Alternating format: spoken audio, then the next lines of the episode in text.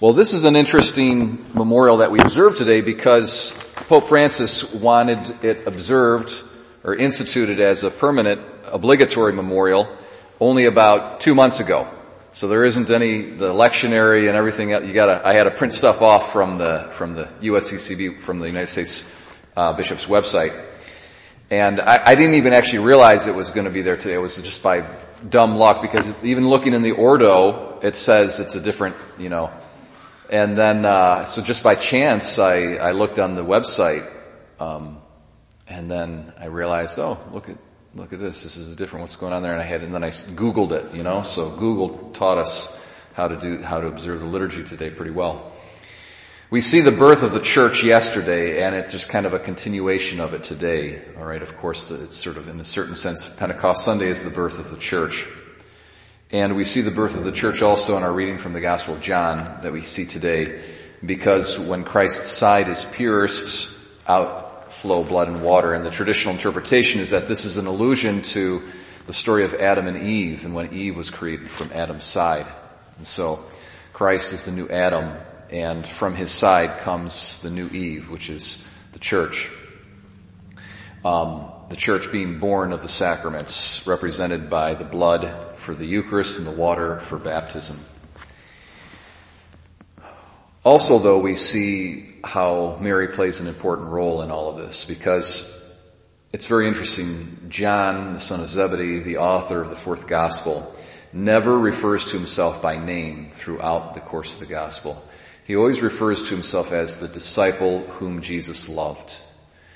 And it's not a, it's not an ego trip that John is going on. What he's doing is, is very deep. It's, there's a mystic significance to it. Because what he wants us to do is to read ourselves in place of him. Okay? So John becomes, as it were, every disciple. He becomes every follower of Christ. And every follower of Christ is beloved and is called to be close to him and to lean on his bosom and the Eucharistic supper just like um, John did in relation to Christ.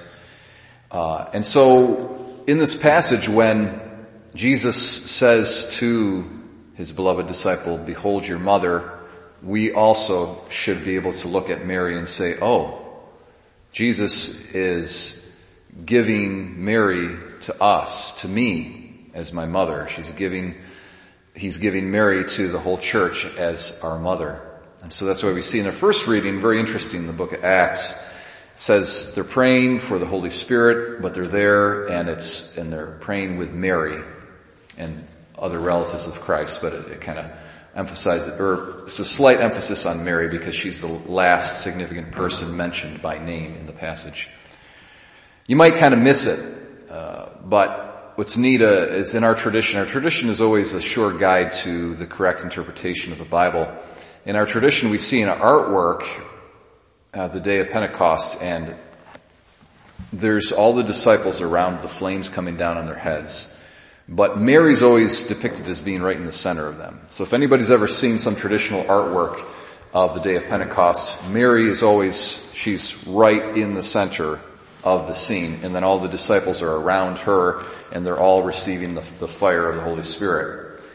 So the art tradition really kind of interprets, and I think correctly so, what's going on at Pentecost. Mary is the main power that's there, that's drawing down the Holy Spirit through her prayers. And we get that from the book of Acts, but you, you might miss it though, so you have to just understand that the scripture has got deeper meaning when you understand the reality of the incarnation. Mary's special role in the incarnation of Christ, her special relationship to Jesus, her special relationship to Jesus' followers, so forth and so on. When you get, when you really understand that, then you can kind of see how Mary on the day of Pentecost really did play a central role. She was the, she was the main vessel through which the grace of Pentecost was bestowed and, and given to the apostles because of her powerful prayers. And now that she is assumed into heaven, her prayers for the church are all the more powerful.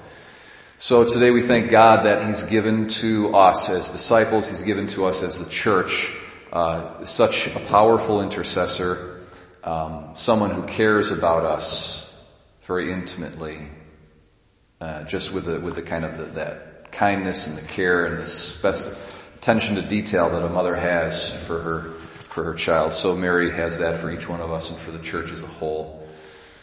So let us entrust ourselves to her prayers and to her maternal solicitude this day as we celebrate Mary, the mother of the church.